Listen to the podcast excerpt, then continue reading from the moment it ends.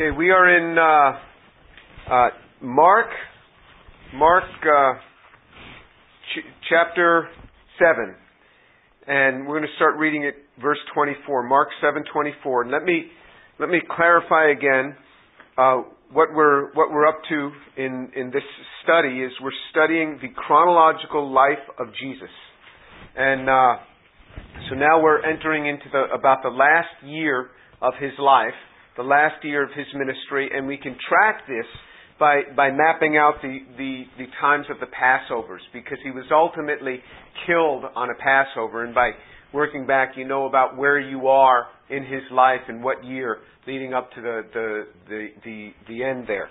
So we are in Mark chapter 7, verse 24. Jesus got up and went away from there to the region of Tyre, and he had entered a house uh, I'm sorry, and when he entered a house, he wanted no one to know of it, yet he could not escape notice. But after hearing of him, a woman whose little daughter had an unclean spirit immediately came and fell at his feet. Now the woman was a Gentile of the Syrophoenician race, and she kept asking him to cast out the demon uh, out of her daughter. And he was saying to her, Let the children be satisfied first, for it is not good to take the children's bread and to throw it to the dogs. But she answered and said to him, Yes, Lord, but even the dogs under the table feed on the children's crumbs. And he said to her, Because of this answer, go, the demon has gone out of your daughter. And going back to her home, she found the child lying on the bed and the demon having left. So, we're just going to look at a few verses here and then we're going to skip over to Matthew and read the parallel account because a little bit more is revealed in the, in the Gospel according to Matthew. But one of the things that's here in verse 24, it says that he went into this region of Tyre. And so this is up near current day Lebanon. So this is out of, out of uh, where there was a high concentration of Jews and he goes intentionally into Gentile territory and uh, he makes several trips into Gentile territory and ministers to the Gentiles. And this is one particular trip. But at this particular trip into into Tyre, he actually wanted to escape notice and just spend some downtime with his disciples. It was a time of training and discipling. And it says when he went into the house, he didn't want anyone to know of it. This was a time he was just going to spend with his disciples. There's a time that you need just with your family. There's a time that you need just with a group of believers. And this is what he wanted to do. But it says that he couldn't escape notice. And, and, uh, and then it talks about this woman who was a Gentile, it says in verse 26. Very specifically, it says she was a Gentile, so she was not of the Jewish race. She was actually of the Syrophoenician race. And then another thing that's interesting about this particular chapter, this particular portion, it says, Jesus says in verse 29, because of this answer, go, the demon has gone out of your daughter. And it says that when she went back home, she found the child lying on the bed. And if you look up what this word lying really is, it says that she had been thrown on the bed. This word lying is really thrown on the bed, the demon having left. So often when a demon goes out, the person is violently thrown, and this girl was actually thrown on the bed when the demon went out. Now let's look in, Mar- in Matthew, Matthew chapter 15, and we'll read the parallel account and focus in on that. Matthew chapter 15, verse 21. Matthew 15, 21. And Jesus went away from there and withdrew into the district of Tyre and Sidon. And a Canaanite woman from the region came out and began to cry out, saying, Have mercy on me, son of David. My daughter is cruelly demon possessed. But he did not answer her a, wor- a word. And his disciples came to him and implored him, saying, Send her away because she keeps shouting at us. But he answered and said, I was sent only to the lost sheep of the house of Israel. But she came and began to bow down before him, saying, Lord, help me. And he answered and said, It is not good to take the children's bread and throw it to the dogs. But she said, Yes, Lord, but even the dogs feed on the crumbs which fall from the master's table. Then Jesus said to her, O woman, your faith is great. It shall be done for you as you wish. And her daughter was healed at once. So this is Matthew's account as opposed to Mark's account. So both of them saw this. They're both reporting they're, they're not in co- contradiction, but we see different points brought out in this. And Matthew is a little bit more descriptive. He actually says that indeed she's a Canaanite woman, so we know that she's a Canaanite, so she's from that region. That uh, she's a Gentile, we know from the other book. We know that she's of the Syrophoenician race, just like you can be a Texan, but you might be of the Hispanic race, for example. Uh, so this is this is just giving us more clarity on the person. Uh, and then look at what she first says, because if you if you look at this, you you might think, oh, Jesus is really mean. This was really cruel to lead her on like this. But let's really look at what what was said here. So the woman comes to him in verse 22, and the woman from that region came out and began to cry out, saying. So it wasn't like she just walked up and asked, but she was crying out, saying, and remember the disciples said, she's shouting. She's shouting uh, at us. In fact, uh, the word is, is she's shouting after us. She's shouting behind us. So she was following them and shouting behind them these things. And what she's shouting is, have mercy on me, Lord, son of David. My daughter is cruelly demon possessed. But he did not answer her a word. So that looks kind of harsh. Why doesn't the guy turn around? This is a, isn't this his messianic title? And that's exactly what it is. She says, Have mercy on me, O Lord, son of David. Lord, son of David is strictly the messianic title. Son of David was a messianic title. And remember, after the unpardonable sin, Jesus was no longer trying to display to them that he that he was the Messiah. There was no longer the messianic message. He wasn't displaying that anymore. He didn't respond to that. He said, No more. No more are you going to get this word. Now, she was a Gentile, moreover, and he was not the Messiah in the formal sense to the Gentiles, so he doesn't answer her. It sounds rather cruel. But she wasn't asking properly. So when the disciples now see that Jesus doesn't answer her, the disciples say, in verse 23, and his disciples came and implored him, saying, Send her away because she sh- keeps shouting at us or shouting behind us. Send her away. So when they saw that Jesus didn't respond, they started taking it up upon themselves to now say, Send her away. Have nothing to do with this crazy woman shouting after us. And remember that, that, that statement that um, when God starts hating the people that we hate, we know that we have made God in our own image. So here, they thought that they could come and start opposing this woman because they thought Jesus isn't speaking to her. Let's just send her away. And this is often what happens is that, is that we will think, oh, God doesn't care much for that person, and we will become hard on that person. And immediately, God's response to that is to show extra mercy on that person. Remember when Jesus was passing through at the end of his life, he was, he was passing through Samaria, and his disciples, they weren't nice to Jesus as he was heading toward Jerusalem. And he, they said, Do you want us to call down fire on these people? And Jesus said, You don't know what spirit you're of that he was speaking to them that this was demonic, what they were trying to call down on people. But they had taken up an offense of Jesus, an offense toward Jesus, and they were trying to display retribution in their own way. Here, it would be in the same way that if we feel that someone has offended Jesus, that we go ahead and we proclaim some act of unmercy upon that person. So they want to very hardly send her away. In a very harsh way, they want to send her away. And as soon as they do that, as soon as they try to send her away with this harsh word, Jesus says in verse 24, But he answered and said, I was sent only to the lost sheep of the house of Israel. So now he engages with the woman. She's shouting at him, Lord, uh, son of David, have mercy on me. He's no longer responsive to the messianic message, and certainly not to a Gentile for the messianic message.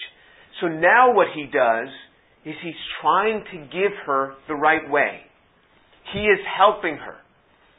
He's making a statement to begin to help her, especially when he sees his disciples coming against this woman. Jesus is actually really quite impressed with this woman, as we'll see.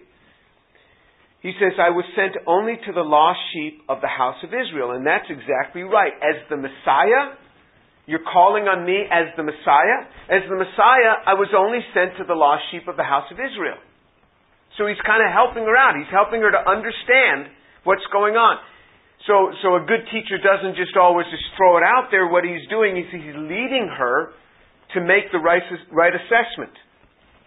Verse 25. But she came and began to bow down to him, saying, Lord, help me. Now she's got it right. It's no longer son of David. It's Lord, help me. After uh, uh, we, we came to, to the unpardonable sin, remember what he does? Is he heals individuals based on personal need. He no longer is going to heal Jewish masses. We'll see him heal masses of people among the Gentiles but he'll no longer heal Jews in, in, in masses, but he will heal Jews based on personal need, and he'll heal Gentiles in mass or as individuals based on personal need. That's what he will do. Now she says, Lord, help me. Lord, help me. So now she's, she's doing exactly what she needs to do.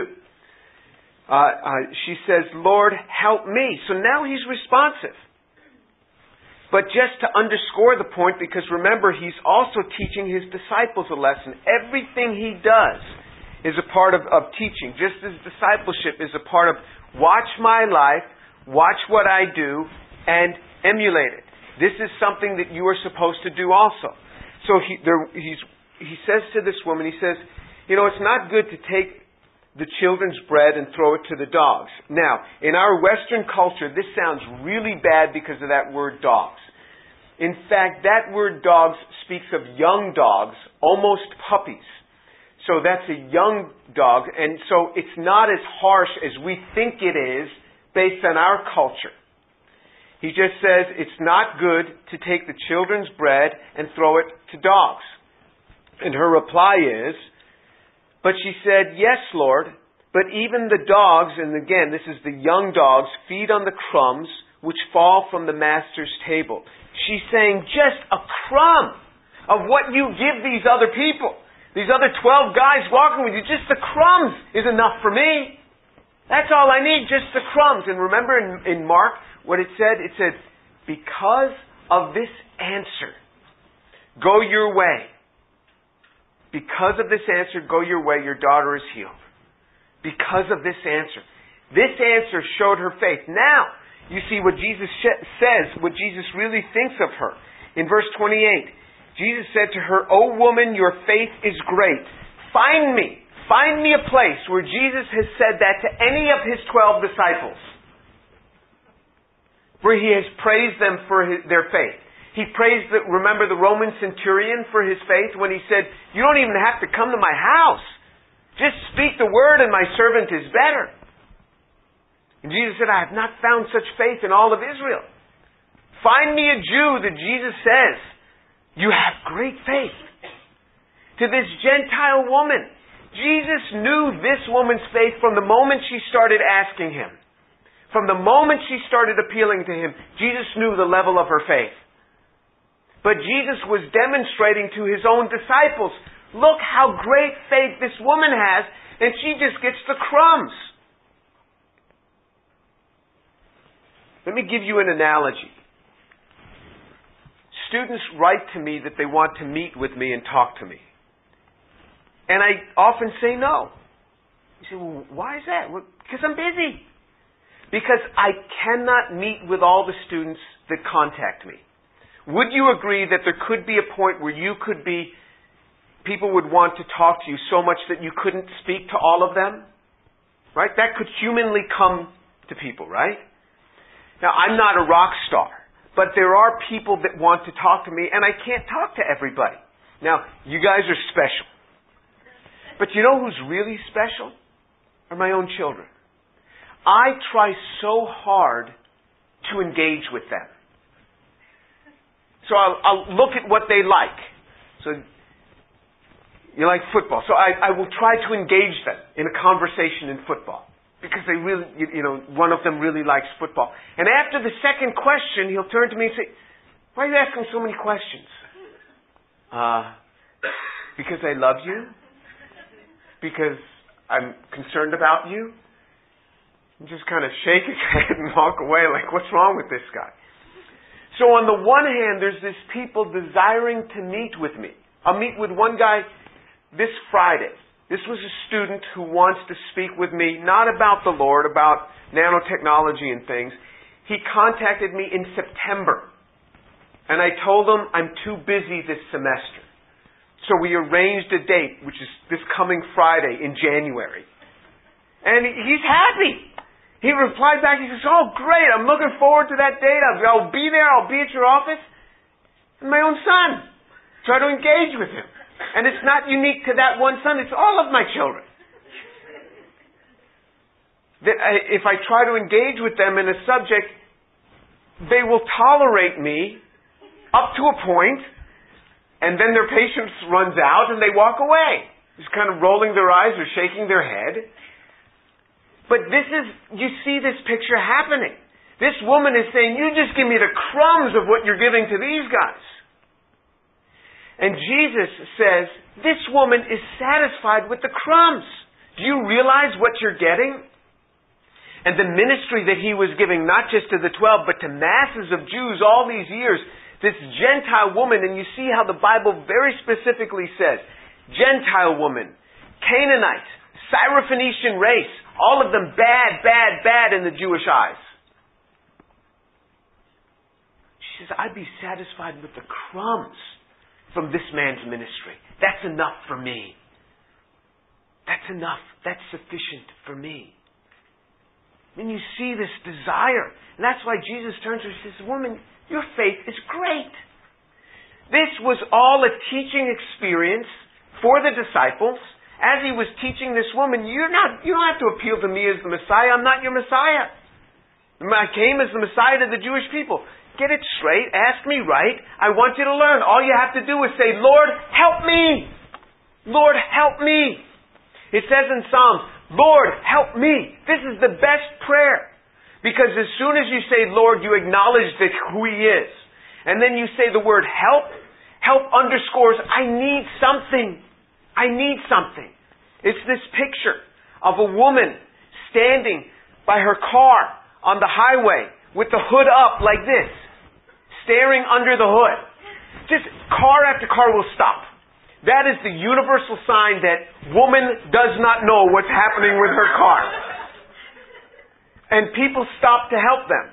If you want to, if, if you want to get help in something, if you put in the subject line of your email, help please. People will immediately respond. People respond to people appealing to them for help.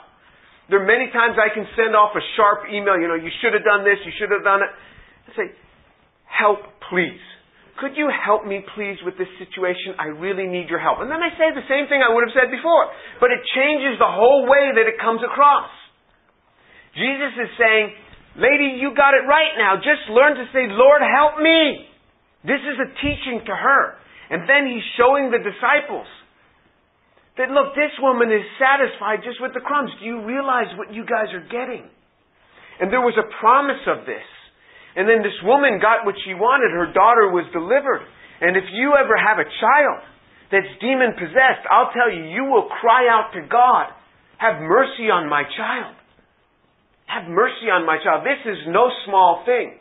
If you have a child with a mental disorder, you will be crying out to God all the time for this child.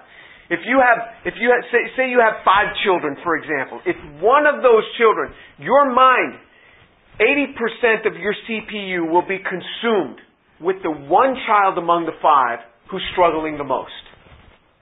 The ones that are doing well, you don't pray for as much. The ones that are doing well, you don't worry about them as much. It's the one who's struggling that the vast majority of your thinking time throughout the day is thinking about that child. That's just the way it is.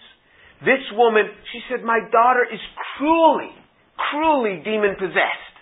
We have seen this in the Bible, what demon possession does.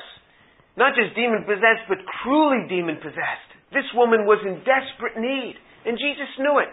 He had no intention of her being shunned away by the disciples. By being having her sent away. You want God to really have mercy on someone? You see, you be hard on that person. God's going to turn right around and show them mercy. God will show them mercy. And Jesus had no intention of having this woman sent away without receiving the blessing. Not only that, he praised her for his faith, something that he never did to the Jewish people or to the twelve in particular. I want to show you a prophecy in Isaiah 49 this prophecy that God was going to minister to the Gentiles. Yes, Jesus came as the Jewish Messiah. But that was just too small for him to do. God had much more. Look in Isaiah 49, reading from verse 5.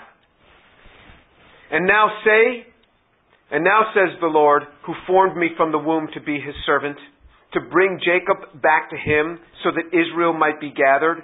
For I am honored in the sight of the Lord, and my God is my strength. So you see, verse 5 is a messianic prophecy. God is speaking to the Messiah.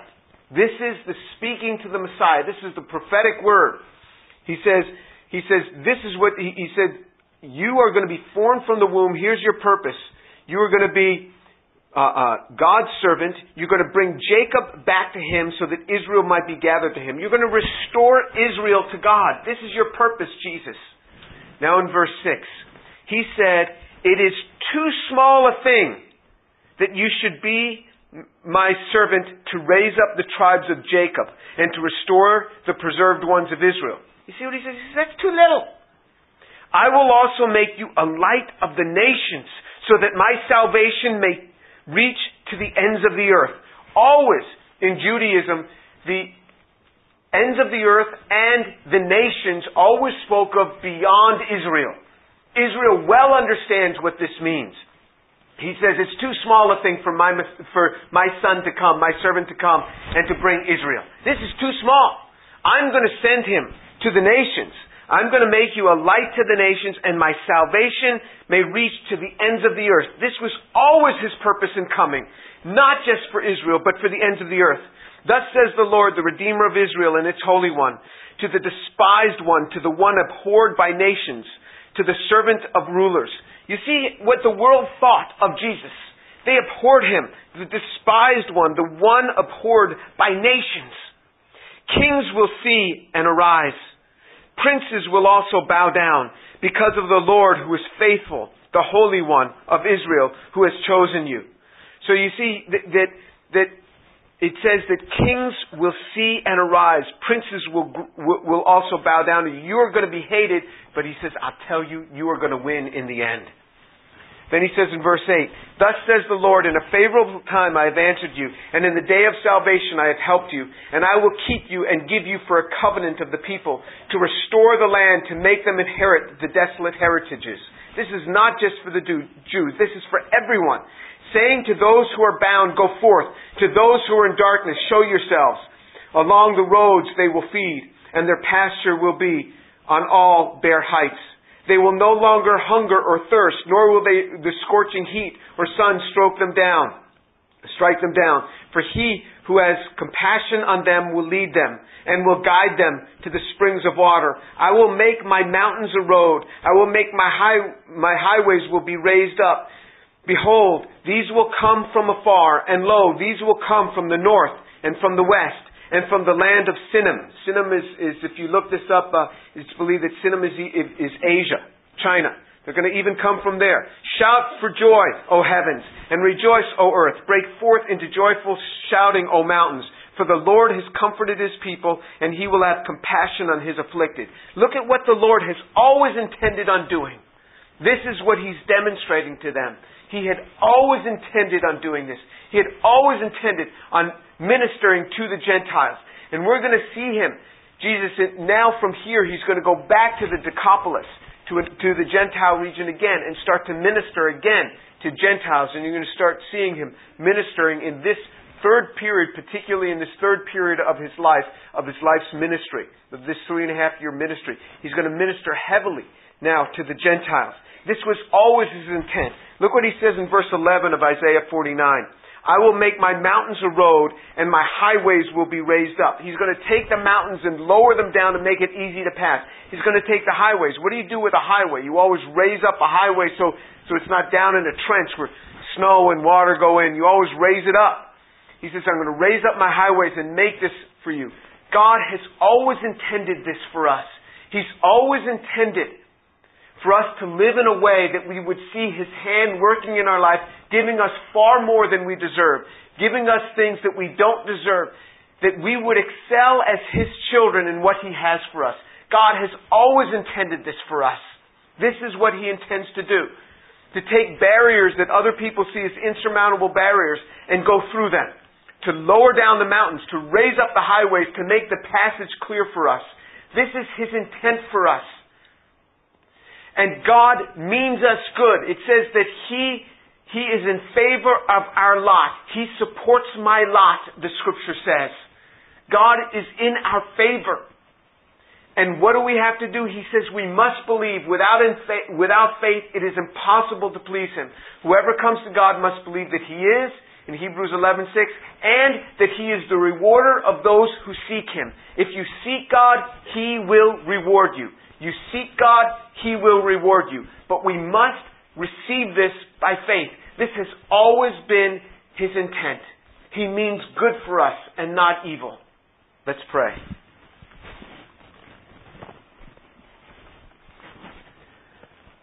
Abba, Father, thank you so much for your word, for the truth of your word. It is so good. Praise be to your name, Lord God, for all that you've done for us. Praise be to your name, my Father, for all that you've done. Father, I pray for these young people that you would so work in their lives to see that Jesus means they're good.